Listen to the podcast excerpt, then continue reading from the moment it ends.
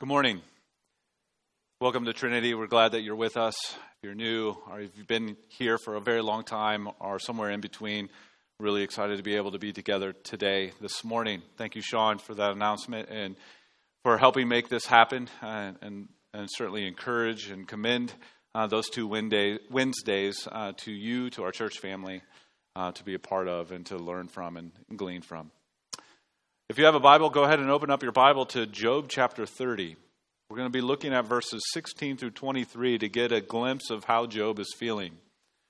We considered uh, a number of things over the, this series and the series through Job. And last week we were we realized that Job was done listening to his three friends tell him stuff that wasn't all that helpful and he commended some certain things about God, and we, we, we were certainly feeling like we were on a positive swing upward, at least with Job, and now uh, we find uh, Job in a different place.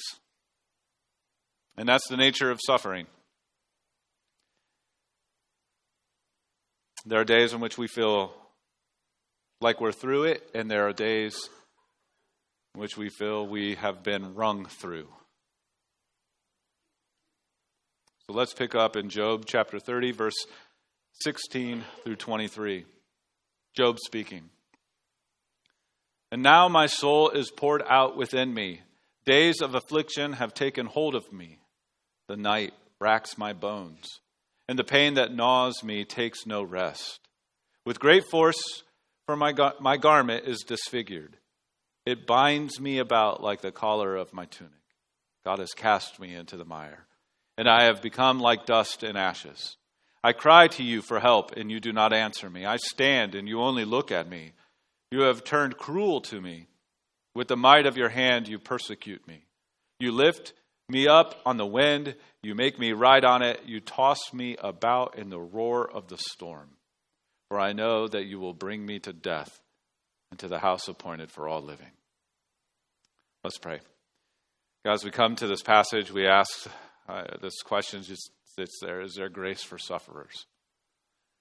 So, as we consider it together this morning, we pray that you would answer that for us, that you would show us and encourage us. And would you be gracious to us now? We pray in Christ's name. Amen. Fatigue is a feeling of constant exhaustion, burnout, or lack of energy.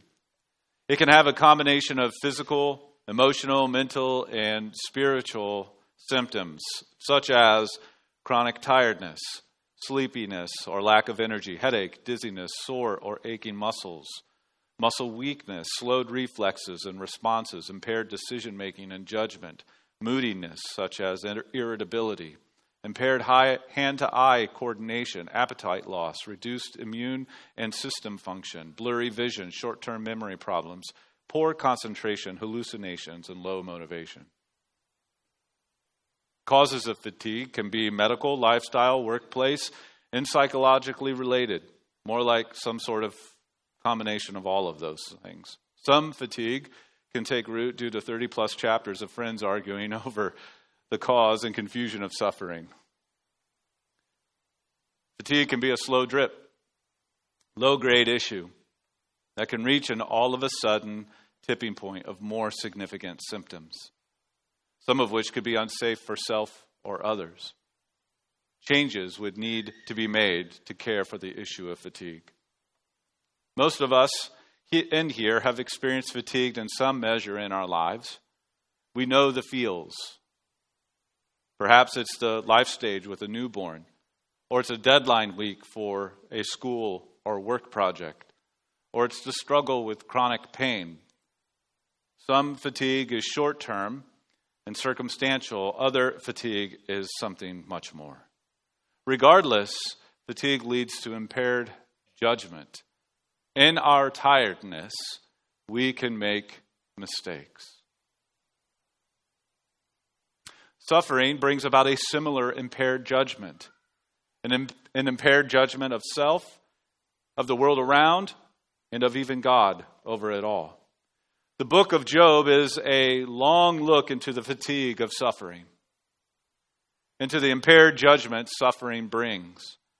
And it's hard to not think, as we read Job, Is there any relief for such a fatigue? Is there any grace for such sufferers? When we look at the ongoing reality of suffering, we're nearing the end of the book. This is our last big section of scripture we're considering. Um, and, as we, and then we will slow down and consider God's response to Job, his friends, and the conclusion of the story. As we consider this last big section, we're going to read Job's last words on the matter. We're going to be introduced to a new friend. And then we're going to try to take all that in and all that we've been considering and, and seek to answer the question is there grace for sufferers? Because suffering takes us beyond our capacities, beyond what we can handle, we have only one thing left to do, and that is to look to the God of all grace. But we do with a, the tinging question is there grace for me? Is there grace for sufferers? So, as we consider that, and as we consider a big um, chunk of Scripture, chapters um, 32 through 37 and so forth, we're going to be looking at it, our weariness with our suffering, our confusion with God's sovereignty, and our response to sufferers. So we're heading. So, first, our weariness with our suffering, as we consider Job's last words in Job chapter 29 through 31. We see weariness leads to a longing. There's longing that comes out of this weariness. In Job chapter 29, we see that we, like Job, long for what was. In his weariness with his suffering, Job longs for what he once had.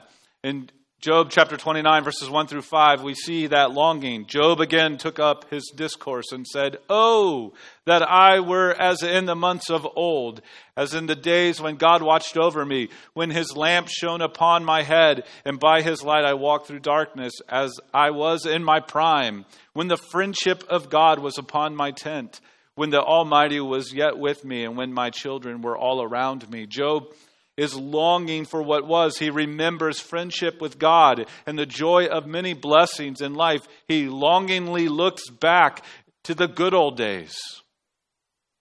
And nostalgia is a powerful pull. And when we get pulled in with that nostalgic longing look back, we obscure the, the hard and we only see the good. We long for the good aspects of those days and we overlook some of the more difficult parts. In many ways, it's totally understandable why Job longs for what was, but that will do nothing for his what is, and it will not help him through his what could be. In Job chapter 30, we find that he is longing or lamenting over what is. So he looks back and he wishes he had that, and now he looks in his present and he just laments over it. He, he cries out over the ongoing effects of his suffering. In Job 30, verses 26 through 31, he says this but when I hoped for good, evil came, and when I waited for light, darkness came. My inward parts are in turmoil and never still. Days of affliction come to meet me. I go about darkened, but not by the sun. I stand up in the assembly and cry for help. I'm a brother of jackals and a companion of ostriches. I'm not sure, but he is feeling that. Suffering makes us think crazy things, so my skin turns black and falls from me, and my bones burn with heat. My lyre is turned to mourning, my pipe to the voice of those who weep. He's lamenting, he's broken over his current suffering. Job is lamenting this present situation. There were clear physical and mental and emotional and spiritual effects and fatigue from such suffering. He's languishing, folks. He's lamenting with evocative and emotive words and word pictures. He's conveying that he is broken. He's done. He's fatigued with this suffering. And what we see here is the increasing impaired judgment that is brought on by the fatigue of suffering, the weariness of suffering. And so in Job 29, we see him longing for what uh, was. And in Job 30, we see him lamenting over what is. And in Job 31, we see him longing for what could be. In his longing for what could be, Job makes a final plea for his case before God. With his uh, argument with his friends, he was saying, No, I didn't do anything to cause this, and I want to have a case before God to prove it. In Job 31, verses 5 and 8 through 8, he says, If I have walked with falsehood and my foot has hastened to deceit, let me be weighed in a just balance and let God know my integrity. If my step has turned aside from the way and my heart has gone after my eyes, and if any spot has stuck to my hands, then let me sow and another eat and let what grows for me be rooted out. He's saying, listen, if I did the, if I caused this, let, let's figure it out. Let's know. Let's make it out. I don't, I didn't, but let's bring it all out. I didn't cause this. And then in verse 35 of Job 31, he says, Oh, that, that I had one to hear me. Here is my signature. Let the Almighty answer me. Oh, that I had the indictment written by my adversary. So Job is wanting a case before God. And, and as you read through the rest of Job 31 and, and his other responses earlier in the book, you see that in the angst and the weariness of his suffering, in the fatigue that it brings on, he's kind of created a bit of a false dilemma. He says, One of us, me, Job, and God are wrong. He's, he's been surrounded by friends who have said, No, it's you. And he's still wrestling with this, making sense of the why. And so, it, what he has done and created is that if God stays silent on the issue, and I don't get a hearing before him, then I'm innocent and God has unfairly allowed this to happen. Have you ever felt so worn out by a situation or circumstance in your life that you're like, God, if you really were going to do something about it, you would have by now, and you haven't. And so I just think that you've been very unfair. It's rhetorical because I think most of us probably have felt something like that. That in the fatigue of suffering some sort of situation or circumstance in our life, we've gone about and misunderstood God and we've, we've thought He's acted unfairly. Now, I know that there are a variety of kinds of suffering, and, and that might be hard to hear because there's hard to make because it's hard to make sense of the why.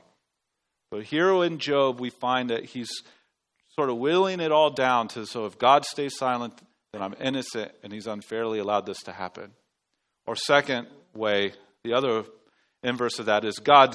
If God speaks, then I will be proved wrong, that I'm not innocent. Now, that's kind of where Job is at. He's fatigued, he's longing, he's wearied, he's wrestling, he can't answer the whys. He's an understandable mess, really. So when God does show up, and he does, and we'll get to it, he, he doesn't deal with this false dilemma. He deals with what Job really needs. So, anyway, at this point, Job is fatigued. He's wearied. He's longing for, uh, or he's longing with the sort of impaired judgment that comes from suffering. And I don't say that as a criticism of Job. And as we see when God does show up and speak, he doesn't criticize Job necessarily for that, he doesn't condemn Job.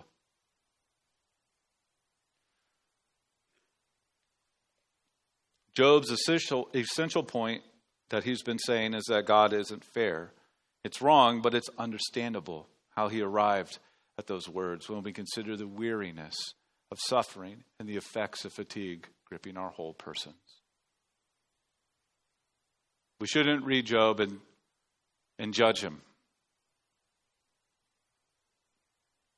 in the midst of his fatigue. Weariness can lead to longing, and longing can be irrational. Fatigue makes us crazy, but you're not crazy to be fatigued.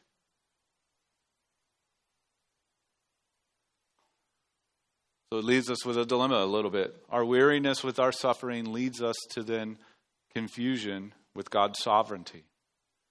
Confusion with God's sovereignty. And that's where we see next with the introduction of a, of a new friend, a fourth friend. His name is Elihu. And as we consider his words, um, we find that confusion over something can lead to projecting, We can project onto our suffering and we can project onto God's sovereignty.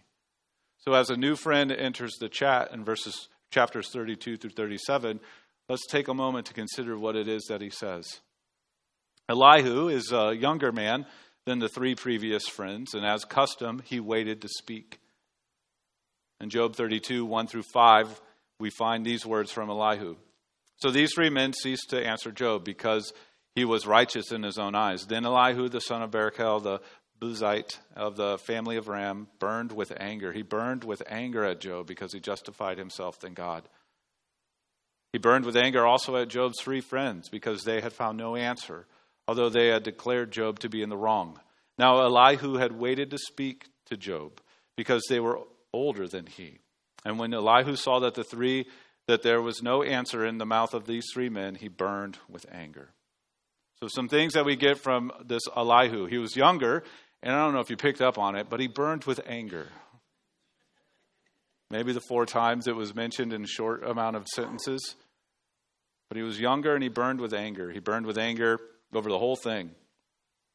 But he also promised to solve the issue.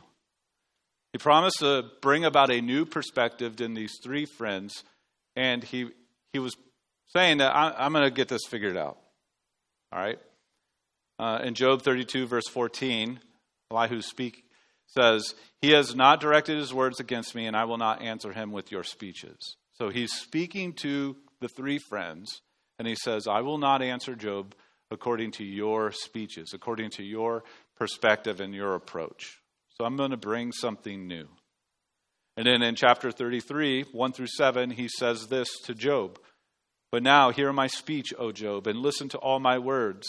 Behold, I open my mouth, the tongue in my mouth speaks. My words declare the uprightness of my heart, and what my lips know they speak sincerely. So he's saying, I'm coming to you with uprightness and sincerity.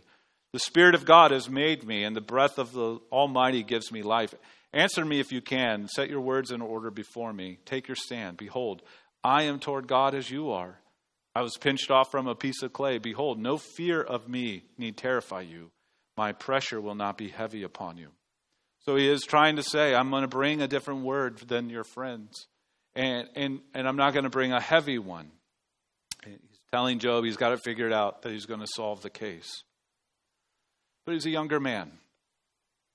And it leads us into considering is Elihu a, are we to take it positively or negatively? Are we to see Elihu's response as something that is more like God's response in the next few chapters? Or is Elihu's response just as bad as his three friends? Well, there's a few things to factor in. One is like we see that he is a younger person. Think about ourselves. When we were teenagers, we lacked sense. We wore t shirts and shorts and flip flops when it's 28 degrees outside. Then, when we're in our 20s, we think we've hacked life and figured it all out, and we're happy to let everyone else know. When we're in our 30s, we're way too busy and tired to think about how much we know or don't know because what is a life again?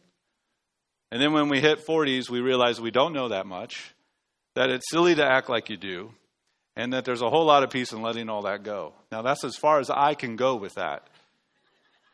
So, if you want to know what it's like beyond the 40s, you're going to have to find one of our dear saints um, and take them to lunch and ask. But, but the real question in the midst of all of this is does Elihu succeed? I mean, it's a drama, it's a poetic drama playing out. Is Elihu bringing to Job what he really needs?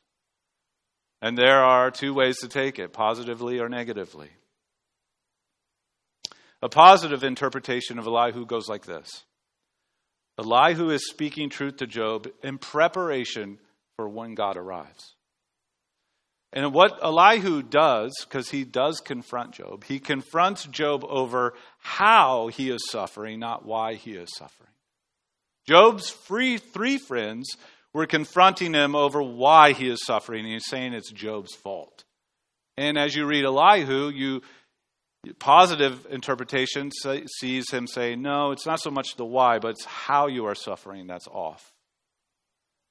That Job needs to repent over his sinful responses to suffering, not over any sin that caused his suffering. Job's three friends said it was all Job's fault. Elihu is saying how you're handling your suffering needs to hear some hard truths. So that's the general approach to the positive interpretation of Elihu. Because the next main speaker in the story of Job here is going to be God. So Elihu might be preparing Job to receive from the Lord. Negative interpretation sees it differently. Elihu promises a new perspective but fails to deliver and essentially says the same things as Job's three friends. That Elihu still reaches a you reap what you sow conclusion. That suffering is punishment is a reverberating note in Elihu's words that don't seem all that new to his to Job's three friends. I tend to side with the negative interpretation. But I will say to the positive view, I agree that God often uses unexpected things to bring about his good purposes. That he will use that which is young to, to shame that which is wise or older. That he will use an invert of, of what to expect to bring about his purposes. God uses irony a lot in the word. So I do see that as a possible, possibility. And I do agree that Elihu's words make us anticipate God's words on the matter. But when I come back to where we started with Elihu, youth plus burning with anger doesn't typically end up in that positive place. There are two types of burning with anger in the Bible God's burning with anger and people's burning with anger. God burns with anger sovereignly and sinlessly. God's anger over something is perfectly righteous in every way. People are especially warned in God's word of the dangerous, slippery slope of anger. And this is especially true in wisdom literature and especially doubly true in instruction given to those who are younger. Wisdom literature includes Proverbs and Psalms Ecclesiastes, Song of Songs, and Job. In fact, Proverbs 14:20 says, "Whoever is slow to anger has great understanding, but he who has a hasty temper exalts folly." And many saw you could say, "Hey, well, Elihu held that anger for a while until it was his turn to speak." But yet when we find in wisdom literature a lot of warnings to all of us about the dangerous slippery slope of anger and especially focused on those who are younger. And Elihu also says some things that caused me to hit the pause button on taking him totally positive in anticipation of God. One thing is, he says that God is silent because no one really prays. Job 35, verses 9 through 11. Because of the multitude of oppressions, people cry out. They cry for help because of the arm of the Almighty, but none says, Where is God my Maker? Who gives songs in the night, who teaches us more than the beasts of the earth and makes us wiser than the birds of the heavens. And that and then it goes on to say when we do pray, we do so with bad motives. In the next two verses of Job 35. There they cry out, but he does not answer because of the pride of evil men. Surely God does not hear an empty cry, nor does the Almighty regard it. There are, uh, like I said, there are a couple of ways to take Elihu. And why a third reason why I feel that it is more of a negative interpretation rather than a positive is that God's words on the matter are what we need most. And so that leads us to, to wrestle with the things that we've been considering this morning. Because of our weary induced confusion with God's sovereignty, it is crucial we carefully consider what we need from God and each other. And so let's consider the response to suffering, response to sufferers. And what I want to say is that grace leads to grace. First, God's response to sufferers. While we haven't hit the portion of Job where God responds directly, we do know through Scripture what God has revealed about his character and his compassion, even if it seems far from our present circumstances. Psalm 147, verse 3 says, He, God, heals the brokenhearted, and He binds up their wounds. We aren't necessarily told when or how God does it, just that God does it. Ezekiel 34, verse 16 says, God speaking, I will seek the lost, I will bring back the strayed, I will bind up the injured, I will strengthen the weak. We are not necessarily told when or how God will do this, just that God will do this. 1 Peter 5:10 a New ter- a New Testament sort of interpretation to how we handle suffering. And after you have suffered a little while the God of all grace who has called you to his eternal glory in Christ will himself restore, confirm, strengthen and establish you. God is aware of your reality, your circumstances, your suffering. And this God is the God of all grace, including grace for you, yes, you who are a sufferer. And God has called you into his forever presence with him through Jesus Christ. And because of all that Christ has done for you in his life, death, and resurrection, God himself will bind up your wounds by restoring, confirming, strengthening, and establishing you. Yes, in these days, yes, but in one great and ultimate day. We'll consider God's response to Job in coming weeks. As we feel the tension of what comes about from the weariness of suffering and our confusion over God's sovereignty, we have to tell ourselves the things that are true about his character. And we see that God is gracious. And that grace leads to grace and is to inform our response to sufferers. We have now hit the end of everyone talking to Job that's not God. Three friends, and then this fourth friend who showed up here at the very end. And, and while there were many times in which they said very true things about God, if you remember, when we think from a human wisdom perspective, it fails to deliver. And misunderstandings of God applied painfully by each other to each other make the suffering hurt more. And so I've been saving sort of more specific words to how we help each other suffer well until now, until we got to the end of all the friends. So, what is our response to sufferers? What is our response to sufferers? There will come a time, if it hasn't already happened, there will come a time when you will sit with each other while one of you is suffering. What do you do in those moments and in those seasons? So let's consider a couple of important rehearsal questions for ourselves. I mean, generally, if you just took the, the general like approach of do the opposite of Job's friends, then you're on well on your way. What would Job's friends do? And then, you know, do the 180 of that. But to be a little bit more strategic and a little more specific, let's ask, ask yourself a couple of questions. First question How would knowing God's response to sufferers inform your heart for your friend who is suffering? If God has grace for the brokenhearted and binds up their wounds, how will that inform you in your approach to your friends?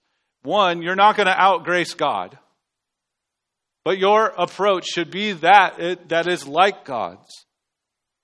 So, question one How would knowing God's response to sufferers inform your heart for your friend who is suffering? Second question is How would knowing that there is a unique weariness and confusion that comes from this sort of suffering inform your posture towards your friend who is suffering?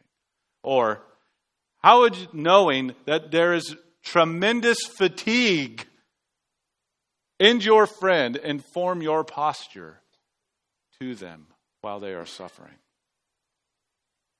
Both of those questions are helpful rehearsals to keep in mind when you're sitting with someone who is suffering a Job like ordeal. And hopefully, then it will lead you to see that there's grace that leads to grace. There are a few things I would recommend to your thoughts as we have been considering in Job. One is positively, we want to be tangibly present regularly. How do we respond to sufferers? Be tangibly present regularly. Each word is important. Tangible can mean many different things to many different people.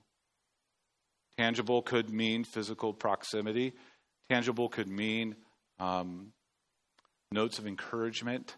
Tangible could be a lot of things to a lot of different people. But be present. Don't withdraw. Don't withdraw from, from each other when suffering. Suffering all, already inherently provokes feeling alone and isolated. So don't withdraw from suffering.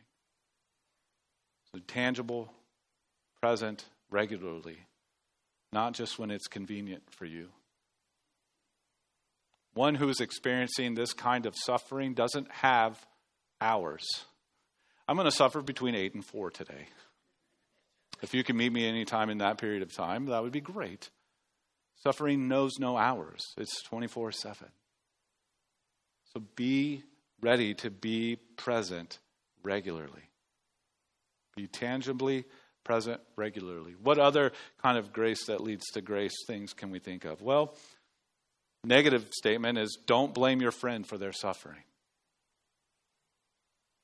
Don't blame your friend for their suffering. I think if there was anything we would learn from Job, it would be not to go about blaming your friend for their suffering. There are certainly different kinds of suffering. Some suffering we've walked ourselves into with our own sinful decision making and so forth. So that's not the kind of suffering we're talking about here. We're talking about a Job like ordeal. The kind of suffering that doesn't make any sense. Don't blame your friend for their suffering. Instead, express your grief over their suffering. A simple I'm so sorry, period, can be more helpful than you realize. Nothing else after the period. No comma, semicolon, ellipsis, but, well, actually, you know, none of that. Just, I'm so sorry. Let's not blame or make our friends who are suffering feel that they are the cause. Thirdly, negative statement again don't give a theological lecture. Don't give a theological lecture. Don't lecture your friend about their suffering, its situations, God's sovereignty, and so forth. Don't presume you know the lesson God wants to teach either. I particularly like what Eric Ortlund said along this line. He said, If your friend doesn't respond as well as you would like, or does not respond at all, it may be because he or she is simply unable to. There's a fatigue that hits, and no lecture is going to give you strength. Nobody wants a lecture ever. Nobody wants a lecture when they're suffering. Instead, just listen. Be comfortable with sitting in silence with your friend.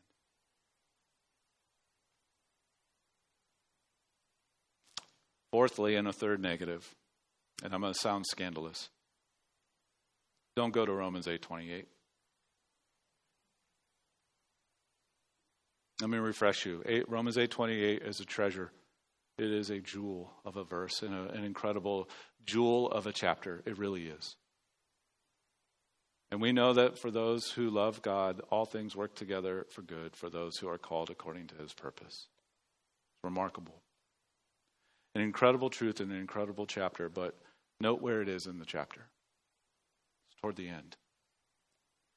Go back and look in Romans 8, before Romans 8 28. And you're going to find all kind of groaning.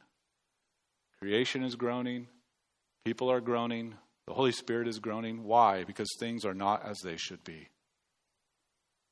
And there's a lot of theological work that Paul does from the beginning of Romans 8 to Romans 8:28.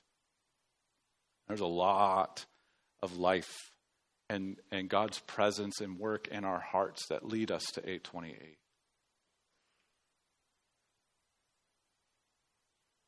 Instead, trust that your regular faithfulness to your friend can be used by God as an extension of His grace, knowing that God will lead your friend who is suffering to Romans 8:28 in His time and not yours. God will lead His people to the sweetness of that verse when it is time. Be regularly present in your friend's life. You will be an extension of, of that.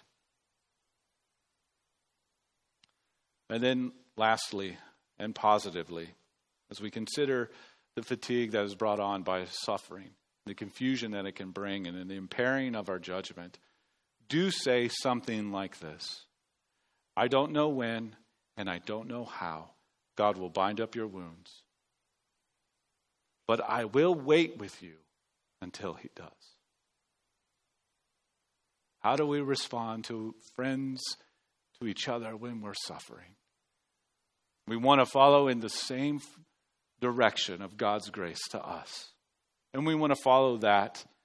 For those who are suffering, words like these, tangibly uh, present in their lives, will mean more than you could possibly know. Perhaps you heard something like that once when you were in a dark season in your life. And it wasn't overly profound, but it was faithfully present. In its simplicity, it met your heart in where you were in that moment, and it buoyed you. It really did. Think back in those moments. Be that to you, each other in the moments of suffering in the days ahead. Job teaches us a very powerful lesson of how to not be a friend. And the inverse then is a challenge for us to be grace filled sufferers together.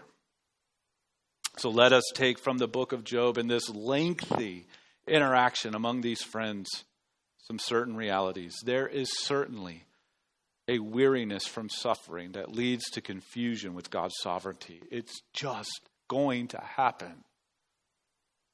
Beyond the storm clouds of that suffering, there is a God who heals the brokenhearted and does bind up their wounds. And the grace we receive from that God is to fuel the grace we give to each other when we walk through Job like ordeals. And we will. So may, may we. T- answer the question we started with Is there grace for sufferers? And the answer is yes. It is found by God, and by God's grace, it can be experienced with each other. Let's take that to heart, and let's ask God for such grace now. God, we ask that you would do that for us and in us and through us. You would indeed draw near to the brokenhearted, that you would bind up our wounds. There are some in this room or with us online or in our church family that have long suffered. Many in silence, others just in chronic, debilitating pain or loss, or hurts. And so, God, I do pray that you would be with us this morning in a, in a way that would bring about a sense of your drawing near, restoring, and binding up grace. And as we reflect upon the kind of grace that we have received from you, God, would it guard our hearts from judgmentalism uh, with each other, especially in our moments of suffering. And may the grace we receive from you be the fuel to give grace to each other.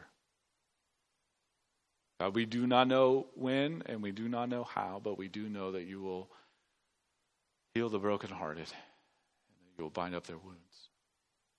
God, may that encourage us this day. In Jesus' name, amen.